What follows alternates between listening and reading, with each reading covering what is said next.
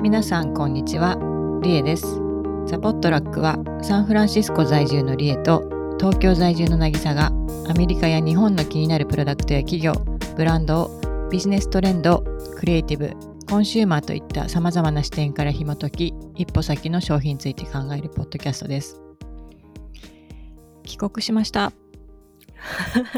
わーもう もうね東京は3年ぶりだったからもうわーだよわなんか今のとこ効果音をこう、わーっていうのを入れたいです ね。ーあー確かに アメリカのあのお笑いのなんかショーみたいな感じでうん。あ、なんかすごい、これ、あれだ。これ入んのかなちょっと待って。なんか、拍手機能があった。おお あるんだうん。ほら。おおイエーイ ウェルカム東京。まあ今もう今あのおおすごいはい。はいはい。はい、ありがとうございます。あの、まあ、もうね、広島に移動してきちゃって、うん。この今、収録してるこの背景の実家感がすごいと思うんですけど、 そうね。 いいと思うん。左側になんかぶら下がり健康器があるからね。う。何なんだろうね、実家感って。うん。なんだろうね。本ね当ね、ねこれ。ありますよね。うんです。あのーってことで今回はえっ、となぎちゃんと渋谷原宿表参道を一緒にぐるぐるしてきたのでその東京のリテール事情について、まあ、ちょっと私はかなりおのぼり感があるんですが裏さらに浦島感もあるんですが、えーちょっとなぎちゃんナビゲートのもと行ったところとかを振り返りながら、ちょっと気づいたこととかを今日はお話しするちょっと特別会みたいにしたいと思います。はい。はい。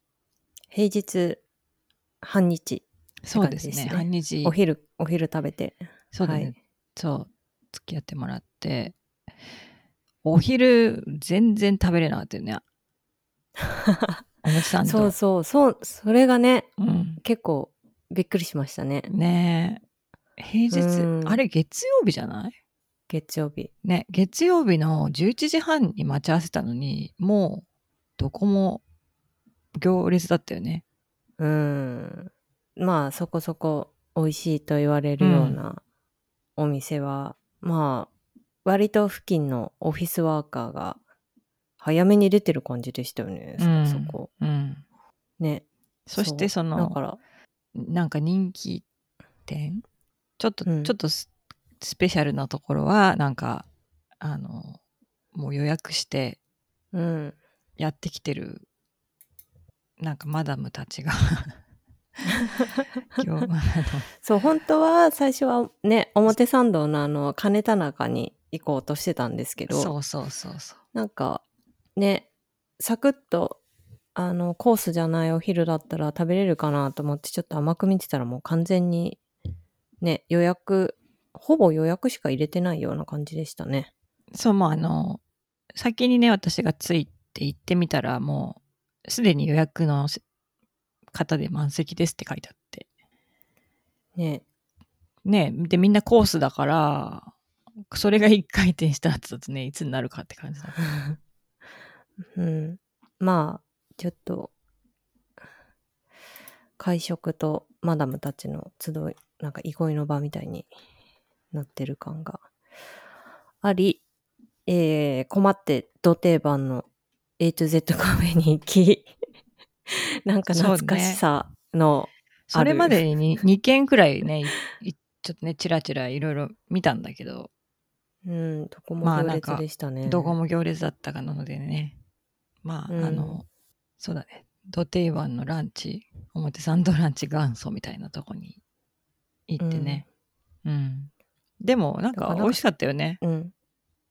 そうですね。久しぶりに A to Z カフェ私は本当に会社員だった時にね、あの辺で働いてたので、本当食堂みたいに使ってたので、懐かしさもありつつ、まあなんか、あの辺ってすごく、ああいう便利なお店、便利で美味しいお店、なかなかないから、いい存在だなっていうのを改めて、うん、ちょっとね、カルチャー食もあって、それも結構ね、ずいっと行って、また出る頃にはもう行列になって そう、 ね、なってましたねもうエレベーターとか出る時とかもうすごいスムーズに出てね。そうね。うん、まあだからなんかある意味ね、モンテサンドとかも本当オフィスワーカーが戻ってきてる感があ るあるってことだなと思って、うんうんうん。ね、すごい人もいましたよね。うん。多かっうん月曜日なのになぁと思ってびっくりしたし、うん、うん。あの、なんだっけ、アジアンキッチンとかもね、行列だったしね。ああ、そう ね。うんそうそはい。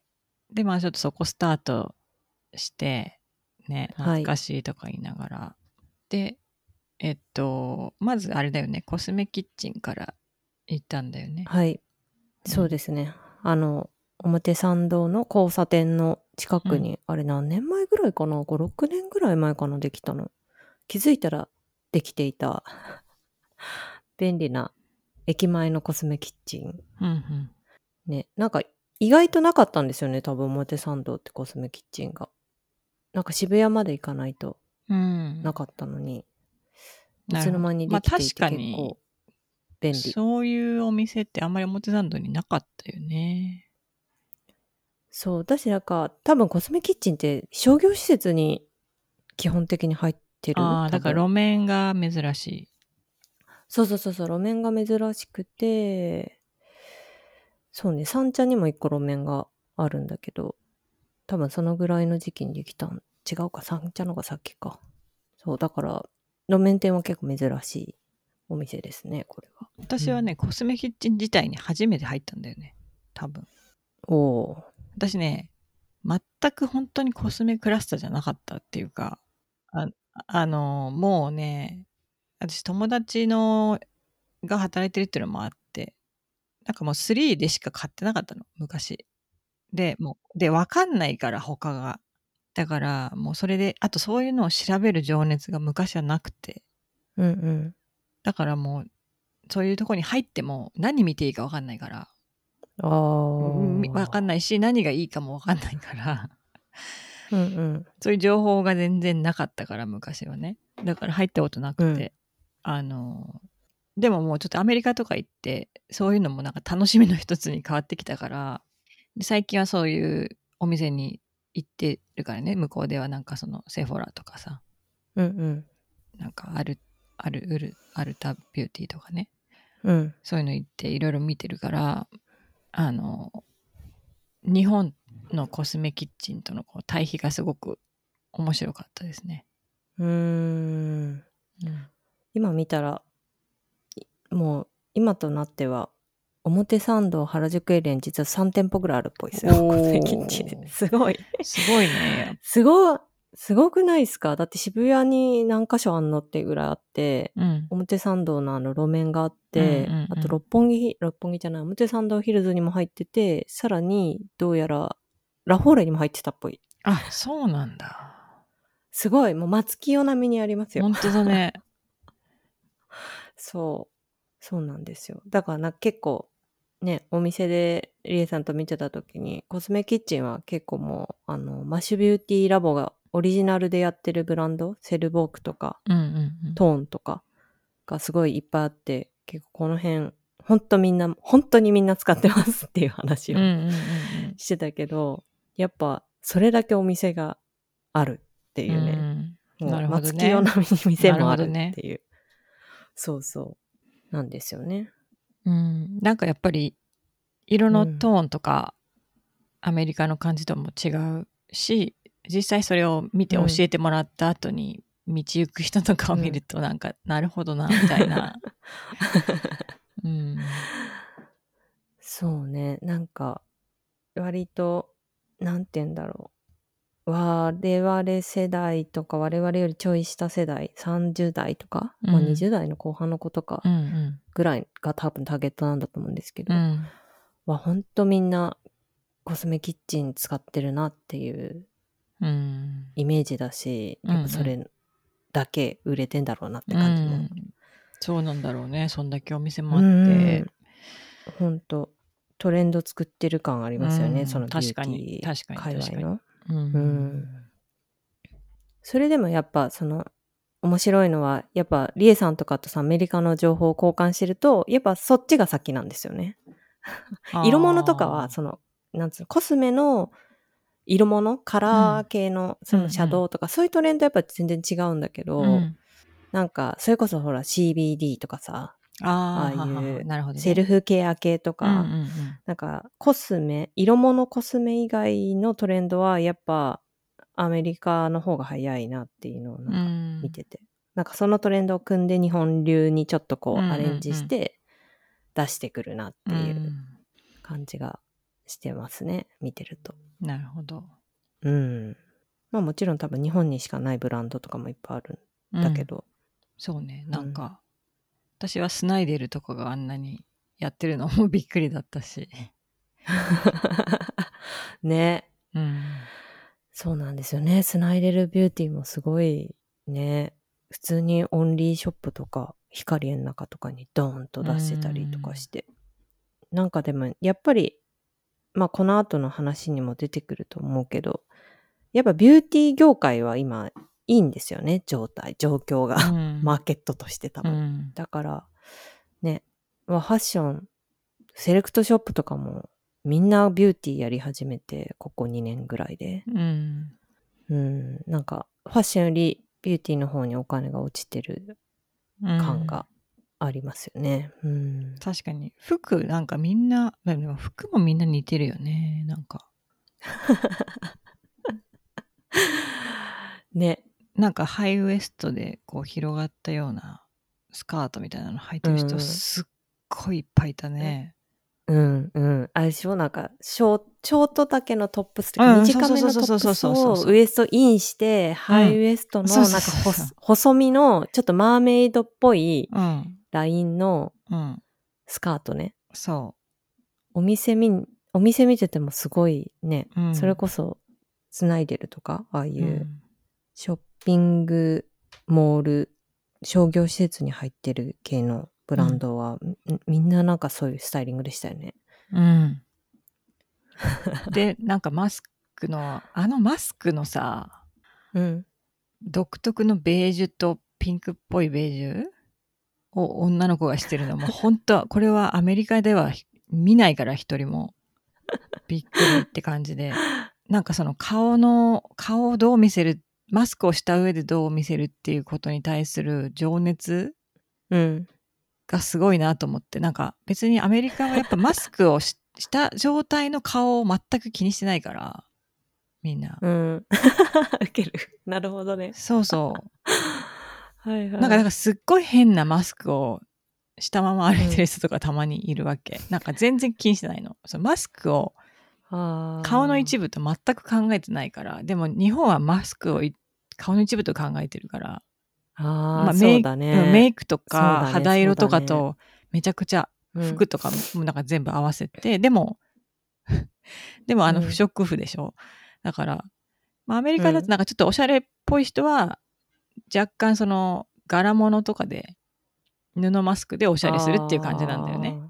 あーアクセン多トみたい分な結感構じで、日本、あの、布マスク NG の空気がうんうんうんあるからっていうのもありそうんうんね、入れう。ないとことかもあるらしいまあね。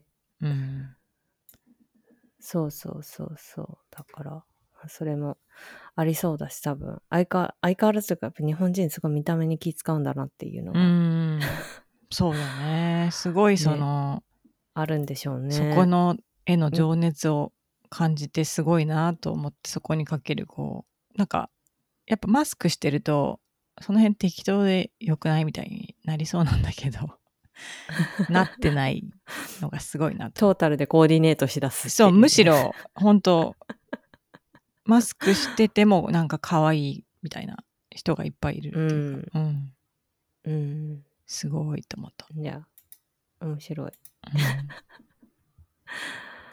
はい。はい。まあ、そんなんで、まあ、表参道、ちょっと裏参道、あの、うんアップルストアとかのある方、うんうんあっちに入って、あの、裏に入っていって、まあ、いろいろいろいろ、ちょっと歩きながら、原宿の方に向かっていった感じで、途中、あの、銀座とかにもあるお箸屋さ ん行ったり、そうだね。なんかちょっと、やっぱ日本、アメリカにいるとさ、お箸とかさ、だけ売ってる店とかないから、まあね、うん、当たり前だ けど。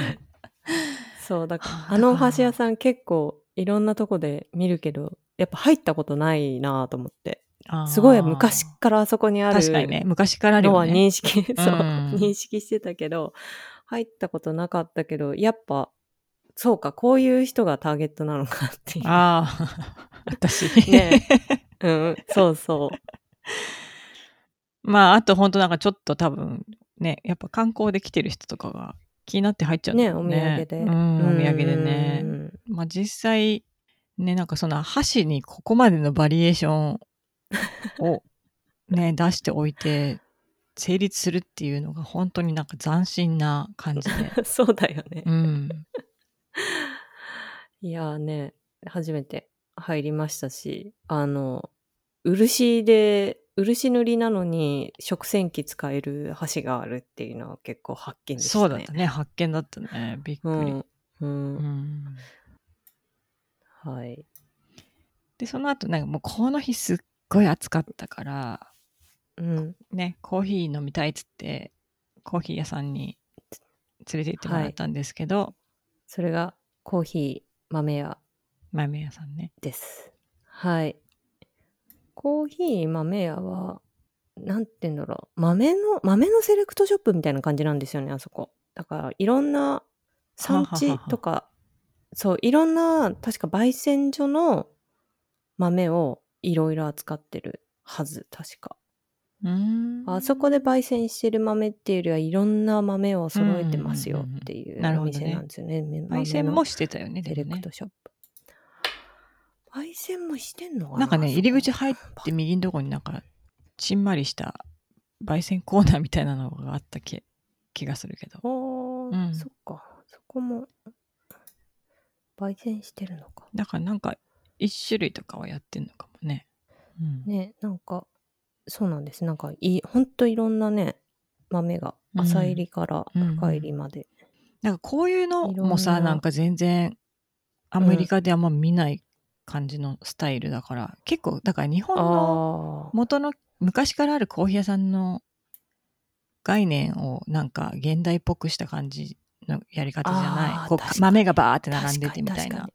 それがすごい確かに。なんかかっこいいなと思って、確かにうんううんん。だかそうだらね今田舎とかだとさそういう店あるじゃない、うん。うんうんううん。んそうそう。お店のしつらいも、ね、すごねく日本っぽいっていうか、そうだねならではうんな感じなのに、すごくお店の方は気さくで。そうだ暑ねいお店の暑い方暑いからライスだよね、みたい な。そもそも私がちょっと動画を撮りながら入っていったら、動画で登場とか言われちゃってね、 すごいそうそう最初はちょっと怒られちゃうのかと思ったんだけど、そういうわけじゃなくて、なんか全然全然ウェルカムみたいな感じだったもんね。うん。うん。そうそう。ここはあの、清澄白河に結構フラッグシップのお店が大きいのがあって、そこではあのコーヒーのコースがいただけるんですよ。うん、それもちょっと気になるね。まあそう今回ね、まあそっちはねちょっと清清澄白河は行けなかったんだよな。そうね、ちょっとあっちのね、えーとうん東東東京はまたちょっと違う感じなんでしょ別の時にね、うんそう全然また違ってまた面白いと思うんですけど、うんうんうん今回はちょっとリエさんがね滞在が渋谷ってのもあったんでちょっとこの辺を重点的にって感じだったんですけど、そそうそこのね清澄のコーヒー豆屋かけるってお店なんですけどそっちはね結構スノップない印象でした私はだからなうん結構表参道の方がなんかこうなんて言うんだろうねキオスクっぽいっていうかすご くあ気さくなあ、感じでそうだね。私は。本当きすごいよかった、うん私も好感持てたし、あと私たちうんおすすめされて、二人ともミルクブリューっていうね、あの、ミルクにコーヒーの豆をひそ直接浸して水出しコーヒーみたいな感じで、うん。ミルク出しコーヒーそうそう。 っていうのをいただいたんだけど、それのなんか作り方とかまで教えてくれちゃってね。そうね。そうそうう。ん。ねすぐ家でできますよ。みうたいな。ん。すごい良かったよね。すごい。ねすごい良かったし、やっぱり美味しかったし。あ、美味しかった。ね。うんう。ん。まあ本当はなんなかんかちまちま飲みたいのに、もう外が暑いから さ、すごいスピードで飲んじゃって。ごくごくごくごくごくってね。うんそう。なんで、あのーちょっとね、あの、表参道をプラプラしてて、結構静かなエリアにあるから、ほんと一息つくのに。そうだね。あうん。私はそこ、うん結構裏サンド歩くの好き。うん。うん。いいお店です。うん。はい。そこからそそうなんのでまままあビューっとね、裏を。歩いて、うん降りて、ね、なんか、うん。のどかな感じだったよね。ね、あのーほんとね、裏参道の裏、ほんと裏、裏のエリアは、うん。平日はほんと静かでいいんですよね。なんか、うん全然ひ人はちらほらいるけど、ほんと表参道とは思えない。そうだね。うん。うん。本当に住んでる人人がいいるとこだもんね。うん、そうそうそう。で、表参道に戻っ、表通りに出て、うんうんラフォーレかな うん、そう、ラフォーレ。 ちょっと久しぶりにラフォーレ見たいっていうの で。ねうんそうそうちょ。今どんな私は普段店やっぱり、あんまり、ね、あんまり原宿エリアって来ないので、ちょっとここぞとばかりに、いろいろ 見たいと思って私も、 おのぼり感があったんですが、最初に行ったのは、はい、ラフララフォフォーーレレ。ね。はい。青春の詰まったラフォ ーレ。そうそこでなんかいろいろなんか、なぎちゃんのいろいろ昔の知らない私をいろいろ教 え教えてもらったりね。ね結構ね、ロリータブランドといやかー私は全く知らなかったんだけど、これはこうでみたいな感じで教えてもらって。ね、でも相変わらずあのね、地下に潜っていくとちょっと、うんまあでも建物自体がやっぱすごく綺麗な、中はうんすごく白くて綺麗になってるから、昔のアングラ感みたいなのは全然ないけど、それでもやっぱね、B1、B2 うん。とかは、そういう、あのーまあ、昔で言う、まあ、ロリータとか、うんゴスロリとか、うんうん。ああいうね、ブランドが集まってて、意外に私が知ってるブランドみたいなのまだ生き残ってたりして、なんか、なおかつなんかあれですよね、接客してくれるんですよね、ちゃん と。我々も。そうだね。我々に も。お店の子が。私がちょっとこれ可愛いとか言って言ってたら、なんかこれは合わせやすいですよとか言われちゃって ね。そう。もううっかり買いそうだったよ普通にね。そうそう そうそう。なんか着れるんじゃないかじゃないかっていう気持ちになってききて、そうてそうう。ん。うん。肌見せすれば全然ありじゃないそうそう。 ね。うん話もしつつ、なんかねいやでもなんか白い白いなな なんかもうビルの中がすごい白いなっていう記憶がすごい鮮明なるほどね。なんうか、うん、なんかそうねあの地下のフロアやっぱすごい暗かったなんであんな暗かったんだろう すごい暗かった思いがうん。あるからなんかすごいまあ綺麗だし昔はそうい広う、いしなんかアンダーグラウンド感が出されてたのかな。わかんないねけどそう出されてた、うんそうそうでもなんかまだまだうんやっぱこういうのが好きな子はずっといるんだろうなっていうね。まあでも実際多分私たちみたいな年齢の人もき来て購入されてるんだろうし、ねずっと好きでうん来てる人もいるだろうからね。うん、うん。そうね。まあなんか、ラフォーレは相変わらずラフォーレだなっていう、なうんんか若者を応援するというか、そうだね。なんかいいごちゃごちゃ感、そうだね。ごちゃごちゃ感、まあね、綺麗綺麗だなっていう感じはしたけど、昔のひどいごちゃごちゃ感は全然なかったけど。そうだね。一回とかもううんなんかね、やっぱりそれなりのブランドが入ってたり。うん、まあでも、もね、かといってセーラームーンショップがあったりとかして。そうね。まあ、あとなんまかあで結も構飽きね、てなんても飽きても、うん。ありましたね。多かったね。まあちょっと、だいぶこの、うーん、ね、えっと、COVID 騒動が収まればうんもう少し変わってくるのかなって。あと、なんかあの、上の階にさ、愛と狂気のマーケットってあったじゃない。うん。あった。あれさ、あれなんか、ぐんちさんがプロデュースされて、オープンあ、そうなんだ。そうそう、みたいよ。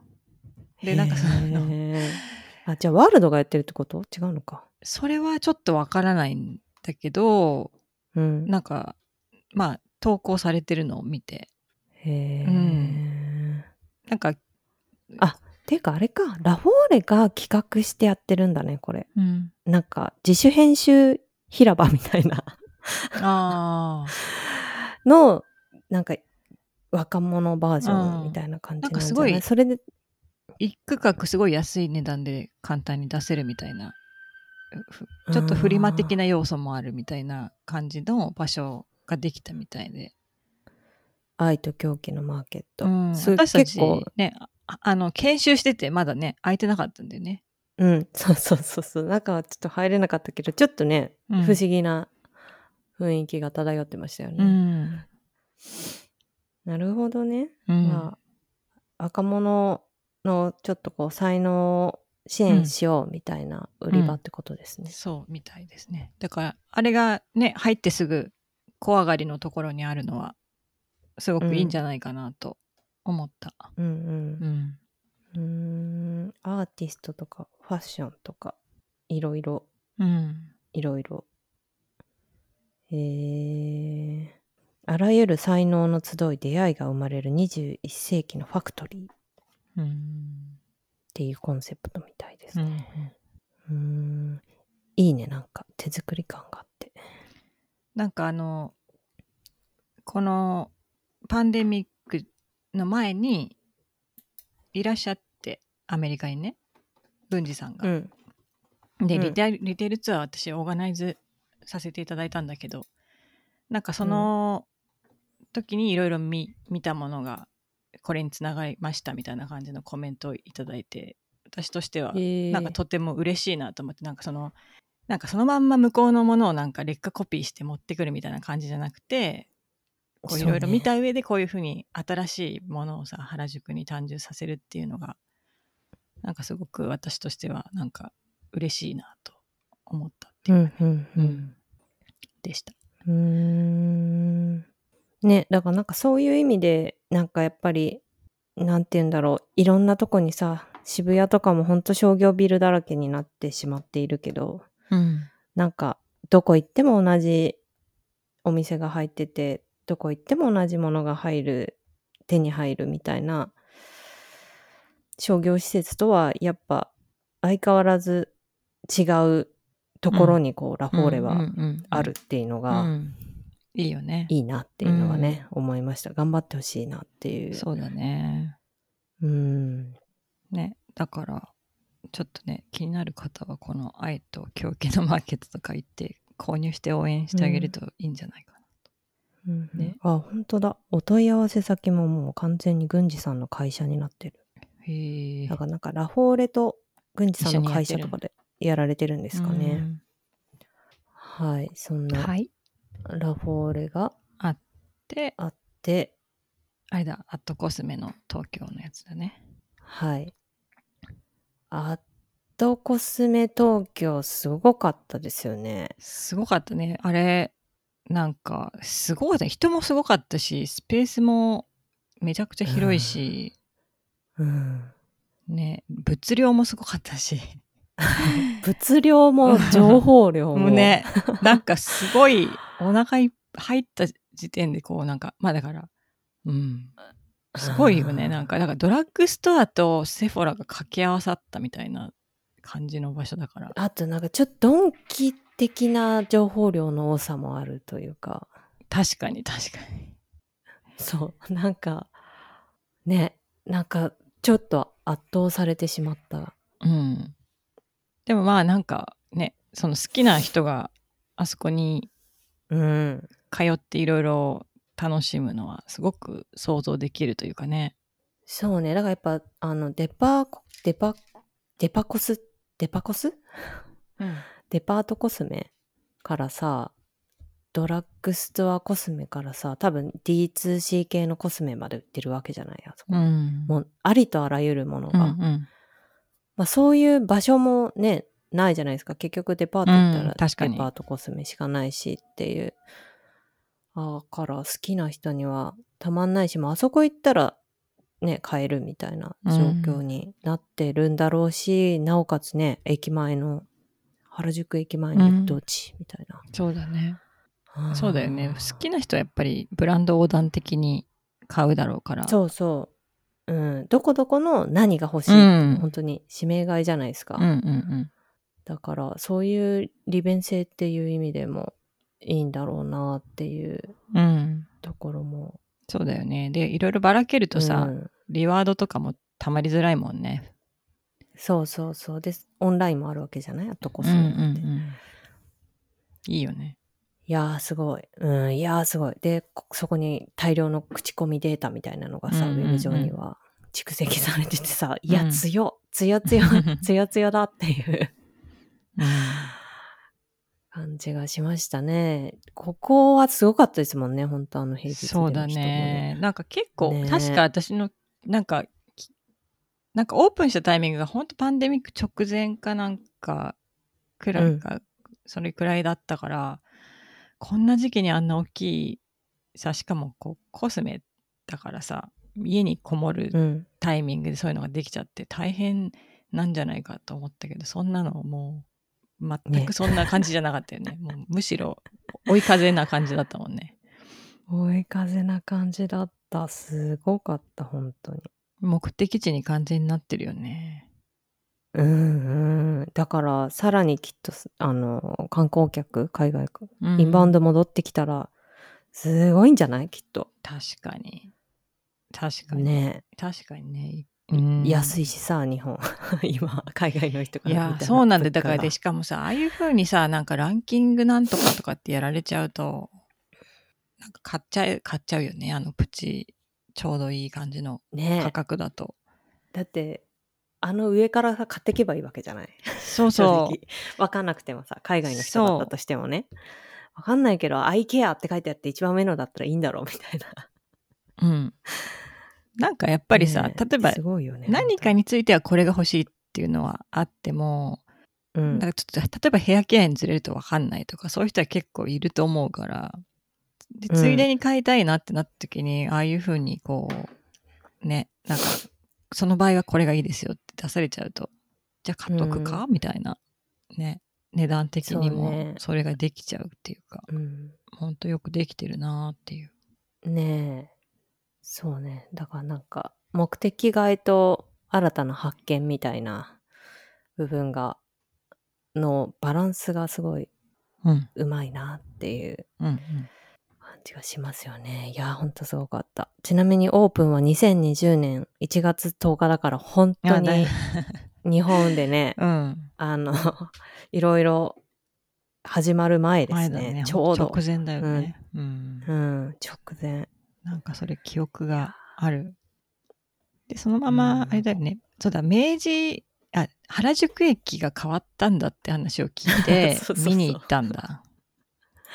うんもうなんかついでに、見れる私の知ってる原宿じゃないよっていうのを教えてもらって行ったら、まあ本当に、ね、駅が全然違うのになっちゃってたから。ねえあれどこって思いますよね確か私もいまだにいまだになれないな違なん和かあ感のうん。そうそうあの竹下口から出てくとそんな変わってないんですけどああっちの表参道口の方は本当にもう降り降り降りるたまにこう電車降りてああそこから降りてもあれどこにいんだっけ自分っていう 感じになるしあそこの駅に向かって表参道をこう登っててもあれあそっかって あ。思うぐらい変わりましたね本当あそこはうんまあなんか広くなっていいとも思うんだけどまあほんと利便性的にはね、前はすごいぐるぐる、で、ね、なん狭くてあそこめっかちゃぐちゃだったじゃないですかうん、うん出にくかったから。あのもう交差点のとこに人が、うねん、横断歩道のとこ人が溜まっちゃって、うん土日とかひどかった覚えうがあるけど、んねそんなんで駅前もね、このアットコスメ含め、そうだ全部ね。あそこら辺が変わそうっだて、ね、あ、で、近代 IKEA 化された感が。う IKEA んも行ったんだよね。あの、プうチ、んチ、あの、プチイケア、しなんだ、都心都市、店型っていうかな。都心店。う。うんん。ね。なんか、やっぱり、ちょっとしたものを小物とか、ね、アパート用のものとか、パパパッとうこう買ったりするのにすごいよくできてる感じのお店だったよね。うん。うん。ね、結構人入ってたね。入ってましたね、ここも。うん。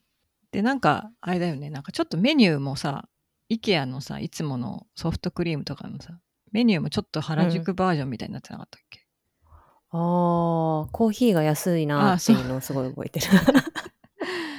なんかだ から、そういう意味でも、こう、原宿のに来た人にいろんな意味で優しくていいなって思った記憶がある。イケア原宿。抹うん茶フェアとかやってますね。うんうんうんうんだって、コーヒーコー50ヒ円ー50円よ。うんでシナモンロール100円だから、これさ、なんか本当多分高校生とか来てもさ、ねえ、 飲むよね。飲むよね、うん飲んで食べてとかできるよね気軽にねこの奥にスタバあった気がしたんだよな、そういえば。あ本当確か、イケアのへね、ーもう奥に気のせいかも。へえ商売できんのかなと思いながら、50円でコーヒー売ってんの。ね、でも、意外とでもなんかフードすごい賑わってる感なかったけど。まあねちょっと土タイミング土日ともかまだすごいのかなねひひ午後の早い時間の月曜日だったからまたちょっと違うんじゃないかな土日とか夕方とうかは、うんん、ねえ今中学生とかだったら絶対、とりあえず原宿に降り立ったらあそこ行って、まあでもこう中学生コーヒー飲まないかよ、考えたまあらでもなんかはあると思うよ他の飲み物も糖分、糖分控えめのノルディックスパークリングウォーター100円。 これだ、これ、うんこれこれ。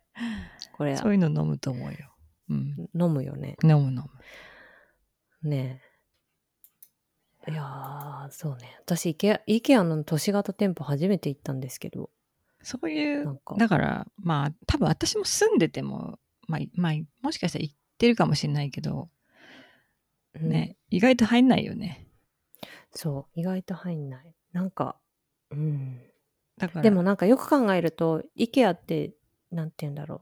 行っても、わりかし小物をちょこって買って帰ってくんですよ、毎 回私。いや私も今回だってなんか I- iPad 立てるやつ買っちゃったからね別にそうそそんな大して必要だかならうんそうそう。だからやっぱあの、そういう小物うんを売るお店が身近な場所にあるっていうのは、なんか、そう、そういうことだなっていううのをんうん思いました。結う局ん買ってるの、そういうそうだね小物じゃんってうんいう。そうねそうそう。うん。で大物買いに行った時には小物は見にくいからねみたいなところがあるから もうだんだん疲れてるかそうらねさ、そうね。ああいうのはすごくいいなと思った。なんか、ねサンフランシスコにもね、なんか、その都市型店舗ができるって言って、まあ、まあできるって言って全然できないっていういつものあれなんだけ ど、うん、なんか場所は買ってるらしいんだけど、内装がずっと始まらないっていうね。へうえ。ん、マーケット通り沿いにね、できるらしいんだけど、なるほどね。まあうん確かに場所はありそそう、もしかしたらちょっともうちょっとき治安が戻るのを待ってるのかよくわからないけれど、けれどあー何を待ってるのかは。うん。う。なるほど。まあそんなんで、明治通り通ってでやっと渋谷の方にね向かって、はい。もうこの明治通りがまたね変わっちゃってね明治通りがね。もうまずあのすごかっ古た着です屋がね。激減もう全然残ってなか った激のもうショックショックまああのねえっと交差点のあのはラフォーレの交差点のあそこの、えっとコープオリンピアか、あれうんがね全部なくなっちゃったから、うんそこにあったシカゴだっけうんうんうんの辺とかもね、全然変わっちゃったしねいろいろなくなりましたね。そうだねでなんか、うん片方がなんかアウトドアな感じになってだそよ うね。うんまあ最近じゃなないと思うんだけどどんどん増えてって感じだよねきっとね。いうんううんそうそう。なんか、そうなんですよね。なんかあの、あそこ、ノースペースが2店舗ぐらい、3店舗ぐらいあるのかな、今。明治通り沿いにん、。すごいよね。そう。で、なんか、前までは結構渋谷方面までなんか、パラパラとアウトドアブランドの店がある感じがあったんだけど、なんかすごい原宿側に寄ってきてる感がうんうんうんうん。ありましたね。なんかアークテリックスとかもいつの間にかもうちょっと原宿寄りにな、なんかいた、多分移転してたし、あそこはなんかもう、そういうブランドの通りみたいにうん、なってきてますなってね。うん。あと逆にね、そっちじゃないサイド、え ーなんだ原宿きて側、るねうんはもうね、空き家すごかったですね。そうだね。まあ路面そのの中では。空き家の多さ その中でもミルク残ってたのは嬉しいけどね。そうね。うんあそこに一体何年うん、あるんだっていう。30年ぐらいありそうな気がする。うんね。空いてたよね。空いてた。ミルクの上にベイビーが入ってましたうんね。そのロリータブランドのうんうんね。あ、ここはなんかちょっとそういう甘めな、そのあのビルだけ。ブランドだそう、あそこだけうん集まった感がちょっと面白かったけどう。ん、いいね、連帯してね。ね面白いね。ブランド、なんかそういうところが街をちっちゃく作っていく感うんが あって。まあ、あとなんか、なぎちゃんに、パブリック東京とは何かとか教えてもらったり。 そうね。そうね。しながパブリッら。ク東京ありましたね、路面店ね。うん。 で、あと、竹尾菊池がね、あそこはあるんだよね。そうね、うん。そう、上のカフェがなくなってうんてショックを受けた。ね、あそこ、オフィスになってるみたい。うん。うん。それで、またお茶飲みに行ったんだよ ね。 そうね。歩き疲れ。疲れ一休憩。ねえ。もうと私いうがこ、とで、うん。もう、渋谷のハトに。ね。鳩にね、はい。もうここはね、この、あれだね。もう、き禁煙になになったから最強だね、本当に。 うん、そうね。う昔、んやっぱり喫茶店まあすごく昔ながらの喫茶店というかねご存知の方も多いと思うんですけどやっぱり前まではタバコが吸えたんで非喫煙者はちょっとうんうってなる時うが、んあったんだけどいい場所だから行きたいみたいそなうだのはそう,、ね。うん、あったけど全面禁煙にね今はなったのそうだで、非常に居心地が良く うん。なりましたね。うん。ね、渋谷、ほんと近くて、あの雰囲気、なかなかないから、貴重な場所だよね。ねそうそうそうそうちょっとスタバでもないしなでもなんかちょっとゆっくりしたいんですよねっていう時に行きますねうん。うん、一人でそう一人で行けるのいいよね。なんかね。うんそうそうそうなんですよねなんか一人で行っても、こう、なんていうの、ゆっくりできるっていうかさ。うんうん。そうねなんかね席の間隔が広いとかそういうのでもないんだけどなんかゆっくりできるんだよなねなんか本当雰囲気だよね独特のね、あの喫茶店特有の、でこの日すごい暑かったからあの皆さんももしままだ試したことなかったらオレグラッ セを、 そうねオレグラッセという飲み物がうん、ありましてアイスコーヒーを多分ミルクの上に浮かせてある、うんそうだねっていうのかうな、ん乗せてるってい結うか構こ、うんそう結構濃いこうアイスコーヒーをあの甘いミルクうんの上に乗せてあるっていう飲み物なんですけどこれねそを飲みましたねあのいつもねなんか配分がこれ層になってるからうんあの、まあ、ワインみたいなグラスに入って出てきてちょっとずつ飲むんですけどその上の層と下の層をミックスしながら飲むのが結構難しくて 最後ほぼ牛乳になるっていう問題があったんですけど、今回2人で見つけちゃったんだよね。最、最、そ最前回を。う。最前回をね。ね。もうグイッと飲むっていう意外、 そう。意外とグイッと飲む、 飲むのが必要だったってそう。いだからう。ちびちび飲んではいけないっていうね。そうそう。ちびちび飲むと上のコーヒーばっかり飲ん飲んででしまって苦い最 後に、そう。苦いし、しミルクと混ざらないはいし、そうだねミルクが残る。飲はい。なので、ぜひ、むグイッと飲んでく加ださ藤い。で。結構グイッそうと。 ちょっとそのワイングラスだからワインっぽく飲んじゃうんだけど、そうじゃなくてなんかこう、ね。ちょっと大酒飲みみたいな感じでそうそうそう。 飲むっていうね。はい。はい。はい。オレグラッセぜ、おすすめでおすす。すめこれからの時期もね、うんいいですよね。ね。あの、氷が入ってないのがまたいいですよね。そうだ氷ねが入ってない。でもキンキンに冷えて出てくるっていう。そうそうそう。ちょっとね、あの、冷えを気にしている方にも、ああ、確かに。飲める冷たすぎアなイい。スドリンク。うん、そうそうそうそう。です。でその後ちょっと私のたっての希望 で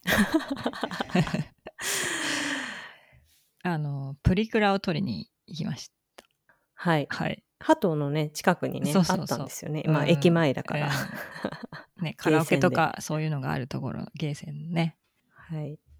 そしたらなんか私の中ではなんかそのやっぱりプリクラって可愛い進化してると思ってそのなんか何そのこの渋谷原宿表参道のある意味なんだろう体現した一つの形態だと思って寄りたかったんだけど、なんかすごいうん。韓国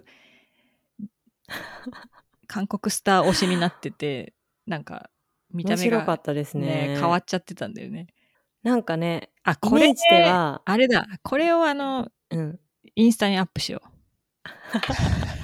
そうね、ちょっと今回いろいろ撮ったものとかはね、あの、インスタにう。うん。きっと上がってくるはずなので、うんプリクラは、ね、もうあげますわ。うん。うん。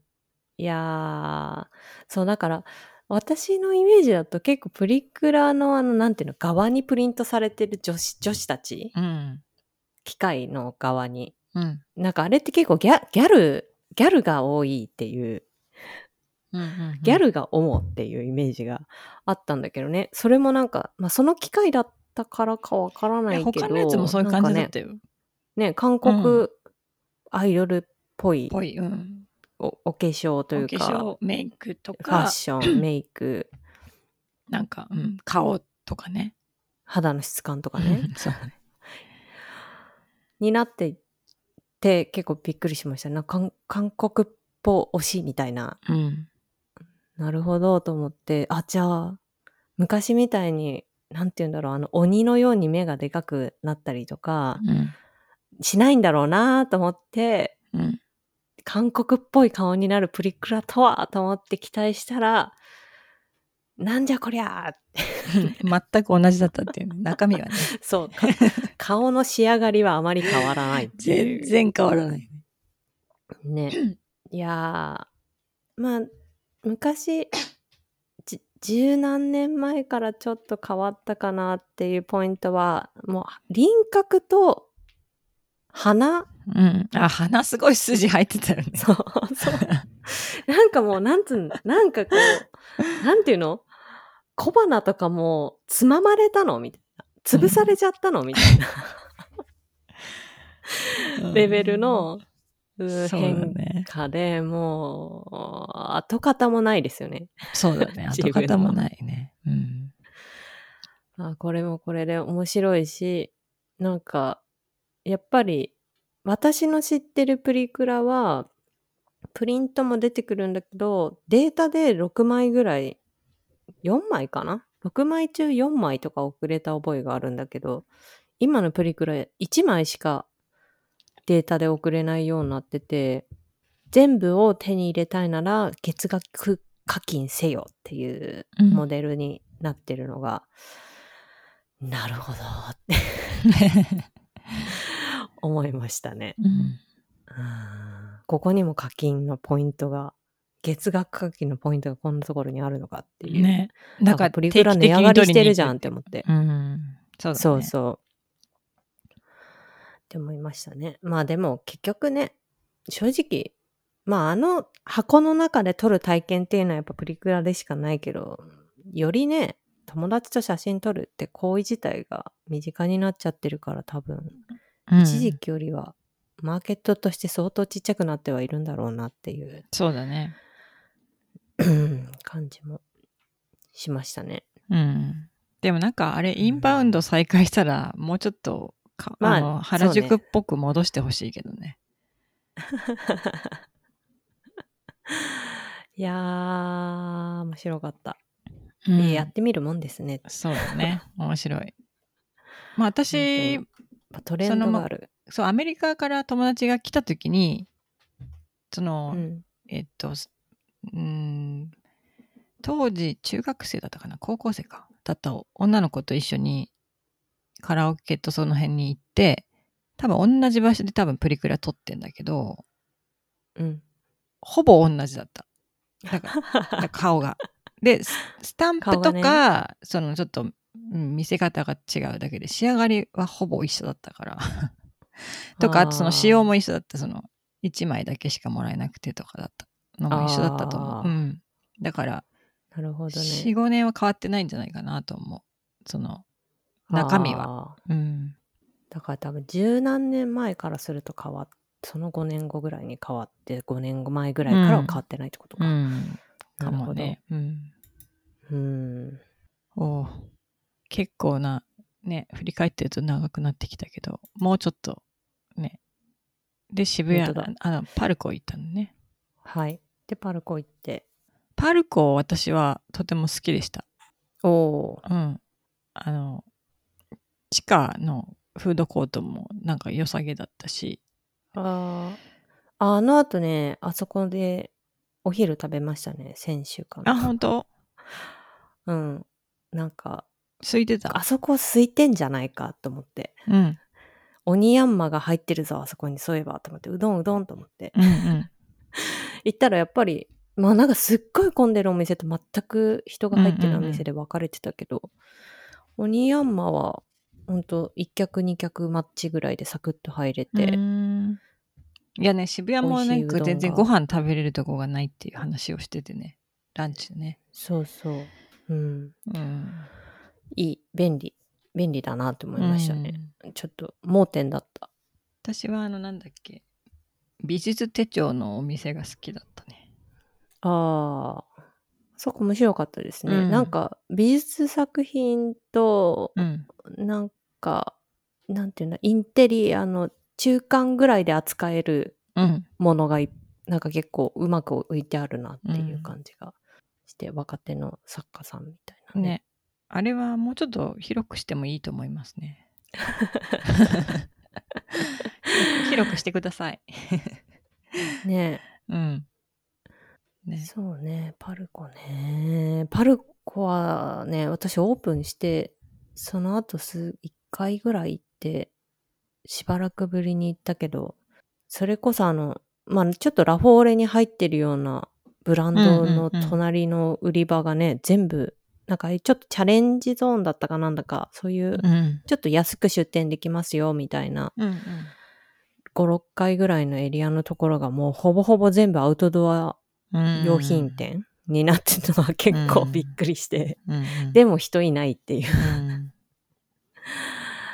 これ、ありだったのかなわかんないけどっていう感じでしたね。やっぱちょっと上すぎるっていうのもあるよね。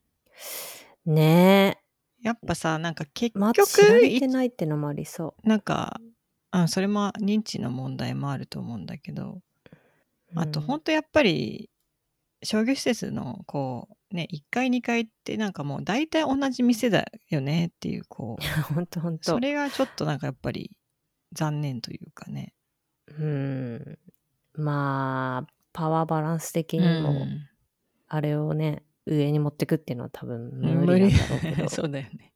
まああとちょっともちろんあとその賃料を払っていただくっていう意味でも無理なんだろうそけう、ど、ね、払える方たちってなるとね、うんね結局、まあ、どこも同じじゃんみたいなうんラインナップになってしまうのもわかるけど。難しいね。でもあのなんだっけ、ね日本の伝統工芸品のあーあれもえっとあれディ一スカ回バージャパンのショッうん一プか。回かなんかだったっけあれ。あれ一回ですね。うんあれああいうのはいいなと思ったけどね。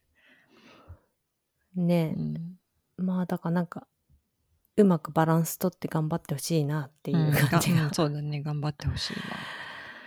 まあなんかねねえ、でパ新ルしコはくパルコでしたね。うん。そうだねパルコはパルコだっうん。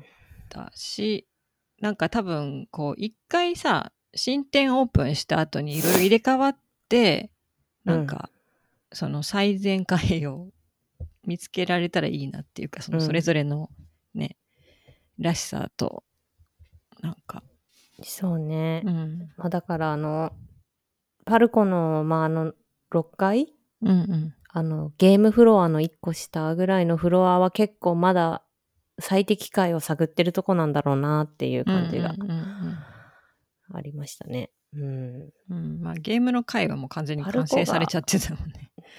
そうそうそう。んパルコがアウトドアやんなくてもいいんじゃないのかなーっていうのをちょっと思っちゃうんだけど。まあまあなんかちょっとそんな面白いポップなアウトドア用品とかあったけどね。うん。うんちょっと整理しないと厳しそう、あそこ。うん、まず探ってるんでしょうか。かななんか。ね、なんか、ね。まあ、あ布となんかあとかの、かかビってるヴとィこンもテあったしージショップの。うん、うん。そうね。ちょっと、ちょっと高いなと思ったけどね。高かっあー、もう、市場があんな感じなんでしょうね、ヴィンテージの。まあ私はあの、やっぱり、あの、なんだっけ、原宿の方のヴィンテージショップとかにい行っちゃったから、なんか割高に感じちゃったな。うんうんまあね、ほんと、値付けなんてあってないようなものじゃないですか ね。まあね、あの辺の単純に賃料も乗ってんだろうなっていうの。うん感じはしてしまうが。まあね、あの、でそもれなりのこないものをうんちねょっ、と置いてくれて れば、うん。ちょっとどうしても同じタイミングに喋ってしま本当にどうぞかぶるね。う。うん。いや、なんかあの、それなりの、こう、キュレーションがあって、その気持ちよよくお金を払える感じの雰囲気だったらいいんだけど、うんにしてはなんか物がすごく多かったから、なんかこう、あー、だから割高に感じちゃったなと思った。あー。そう、なんかそのヴィンテージショップの編集エリアみたいなのが4階 ?3 階 ?4 階ぐらいに、うんあって今のあそこの話なんですけどまあなんかあのごちゃごちゃ感はあえて出したのかなって感じはうん。うん。あったけどなかなか難しいとこですよねそれも。そうだね。うんでこの間そのお昼食べにちらっとパルコ入った時も1階のなんかイベントスペースみたいなところもまた同じようなヴィンテージショップの編集エリアみたいになっててうーん編集ポップアップショップみたいになっててうんもうすごいね本当にヴィンテージブームっていうかまあ古着ブームなんだなっていう、うん。うん感じがした。うん。はい。まあ、はい。そんなんで、さらに、ヴィンテージショップ。そうね、これ。はい私はまあ、なんかなぜかアメリカ人に教えてもらったんだけど、なんか大阪から渋谷に移転してきたっていうね、最近。えっと、なんだっけ、なんて読むんだっけ。一味か。一味。一味っていうね、ヴィンテージショップ。あれ、場所なんていうのあれ、なんて言うんだろうね。六個青う学ん。の六脇の通りを、と六本木通りの六本木通りの交差点っみたいな、そんな変な、ていうのちょかっな。となんかね、ユニークな場所のしかも2階にね、うん。うん、結構広いスペースだったよね。うんかなりねねかなり、うん。でもすごいそのなんだろうえっ、と花瓶とか小物とか洋服とかのそのセレクトがすごい可愛らしくてうん。なんか、色がすごい綺麗な。そうだねうんうん。色使いというか、色合いのすごい綺麗な。なんかああいう配配色ってなんか東京に結構少ない気がするんだよね。あうあ、ん、でアメリカでは結構ああいう配色がよく見るから、うんアメリカ人が好きなのも納得だなっていうか、うん、うん、う。うんんまあねいろんなとこ行ったけど私は結局ここで物を買ったっていうね。そうでしたね。うん、やっぱうん。いい感じでしたわ。はい。うん、いやー、でもなんか、古着屋さん高いなっていうのを本当感じた。 そうだね全体的にねうん。ん全体的に価格がちょっと高いバな。ブってますね。バブってる。うんまあ、バブっててもそこにしかそれ、そこにそれしかないっていうね。 のでそう。ねもう。その価格で買うしかないっていうのもうんまた、強みであり、面白さでもあるんだうろうけど。ん、うん。ね。まあ、これくらい、いけたのこれくらいだったんだけど、そうですね。面白かちょっとた。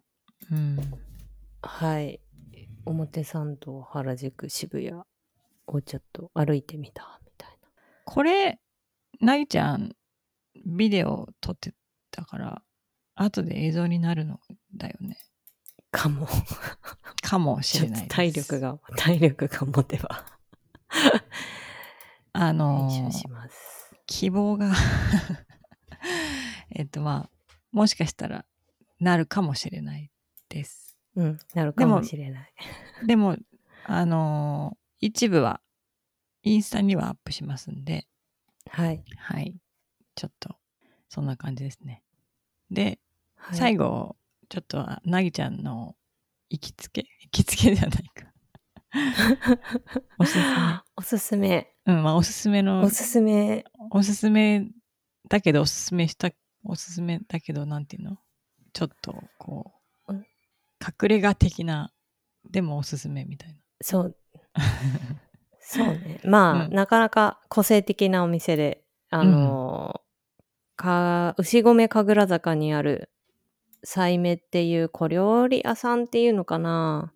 お店、レストランというか小料理屋さんが、カウンターだけのお店なんですけど、ありまして、まあそこ、私は結構何回もオープン当初ぐらいから行っていて、前行った時にインスタに写真あげたらリエさんがわあ面白そうみたいな行きたいみたいなことを言っていくれていたなと思ってそこにお連れしたな。うん感じですね、 はい連れて行ってもらわないと出会えなかった感じの場 所出会えないと出会えないうん、場所と、まあ、オーオーナーというかね、うん強烈な、強烈なね個性的個な島田さんっていうあの店主が一人でやってるうんお店なんですけど、野菜しか出てこないうん、しかも野菜がそのまま出てくるっていうねそう、しかもその野菜は、土器で焼かれてるっていう ね。そう土器で焼いた野菜しか出てこないうん。お店なんですけど、うんそれがまたね美味しいんですよねそうね。美味しかったわ、ほんと。めちゃくちゃ美味しかった。野菜ってこんな美味しいんだっていう。そうなん感じだよでねすよ、うん本当になんかまあ本当にネギがネギとしてボンって ね出てくるから一本ね。 えって多分最初なる人はいっぱいいるんだと思うんですけどそれをね手で食べるんですよね、うんうんうん、手で掴んでね、うそうだね。だから、そうなんか縄文時代的な気分にもなれる感じの。そう。そうそう。だから、なんかまあ料理を食べるっていうより本当に野菜を食べるっていうんう感じのお店で、その店主の島田さんはもうその僕の料理というか出してる料理はもうほとんど畑でできてるみたいなことをうんうん言っていて、もうほんとその通りだなっていう。で、ね、土に、土が育てた野菜をまた土でできた土器っていう調理器具で調理して食べるみたいなまた土に戻っていくみたいな話をしてたはあなるほどなーって思いながら毎回ふむふむこの人本当面白い人だなと思いながら行って楽しんでいるわけなんですけどね、いやー、めちゃくちゃいい店だったよ。もうほんと。ねあれはもうまあ日本にしかないというかまああそこにしかない、うん。そうお店いでうところに行きたかったから、ほんともうすごいいい、最高の締めだったっていうかね。いやーよかったです、ん。そうただあのほんと強烈だったわ。 強烈な体験ですよね、あれうん本当に。いやー、面白い。もともとは本当普通にね、あのー、ナチュールのワインが飲める和食カウンターの、あのー、お野菜が中心に食べられる和食カウンターのお店みたいな感じだったんだけど、徐々に徐々にこう、ね、いろいろ研ぎ澄まされていって、最終的に 残ったのが野菜しか出さず。野 菜そうそうそう。もともとそのなんか確か埼玉の契約農家さんから入れてる野菜だだけでやってたのは、うん多分もともとから変わんないんだけど、一応ね、最後に、雑炊そうそう、ね雑あおそうかゆ、ねみたいなえのっが、とおかゆか、ね出てくるから古代米のおかゆなんかそこでちょっみたいとこう、お腹も締まる感じの。なうんいやもうぜひいや、こ気こになはった本方当はねね、すごいわ。うんあのあとなんかその、間ね、もやもやしてる人とか行くといい と思う。 確かにあの、なん か、こもやう、なんかね人生にもやもやしてる、そう、ちょっともやもやしてたりとか、ちょっとなんかくすぶる思いとかある人はい行くと、なんか、私は何考えてたんだろうな、なんかやればいいじゃんみたいな気持ちになってくるから。 そうね。なんか、うんなんかすごいシンプルなんですよね、いろいろ。そなんかだ、からまっすぐだし。う。うん。なんかそこまで思い切れるんだなっていうことを見、見体験させられると、なんか自分もいろいろ研ぎ澄まされるっていうか、うんうん、うん。ねなんで、いやはい。なんー、かね、面し白いかも、うん今年いっぱいでい,、ね、いなくなっちゃうらしいから。 そうそうそうそうそうそうそう私は前回行った時にもうすぐお店はもう東京ではいいかなと思って閉めようと思ってるんですよみたいな話を聞いててえうん嘘って言ってたら、もう閉めるの決めました12月までぐらいにするしもしかしたら早まるかもとかって うん言ってたのであの気になった方は早めにねそう、もうぜひ早く行ってください。すぐ、行ってみてすぐ予約入れてください。 もう間に合わないです。行っちゃいますからぜ。ひうんさらに研ねぎ澄まされちゃいますから。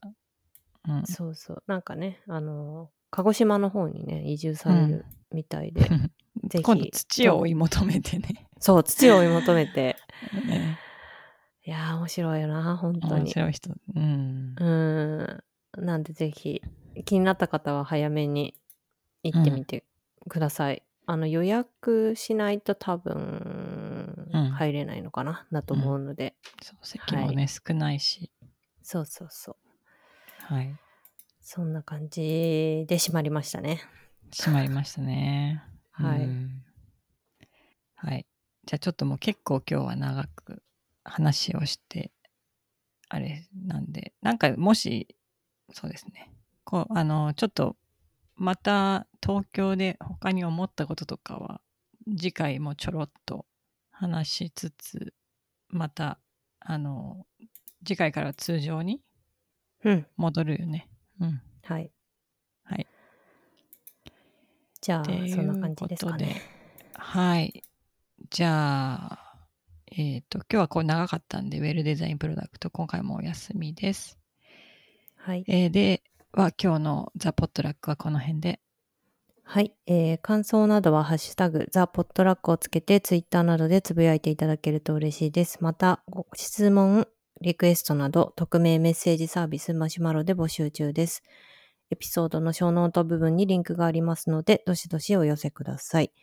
なお、ザ・ポットラックの最新情報は、ツイッターまたはインスタグラム、ザ・ポットラック US でチェックしてください。今回、えっ、と、紹介した場所の写真などは、うん。えっ、と、インスグラムタににあげるとます思います。ええっ、と、また、paypal.me でのサポートも募っております。いただいたサポートはザ・ポトラックの配信環境の整備やさらなるコンテンツの充実に当てさせていただきます。はい。はい。では、ザ・ポットラックのりえと、渚がお届けしました。次回もお楽しみに。楽しみに。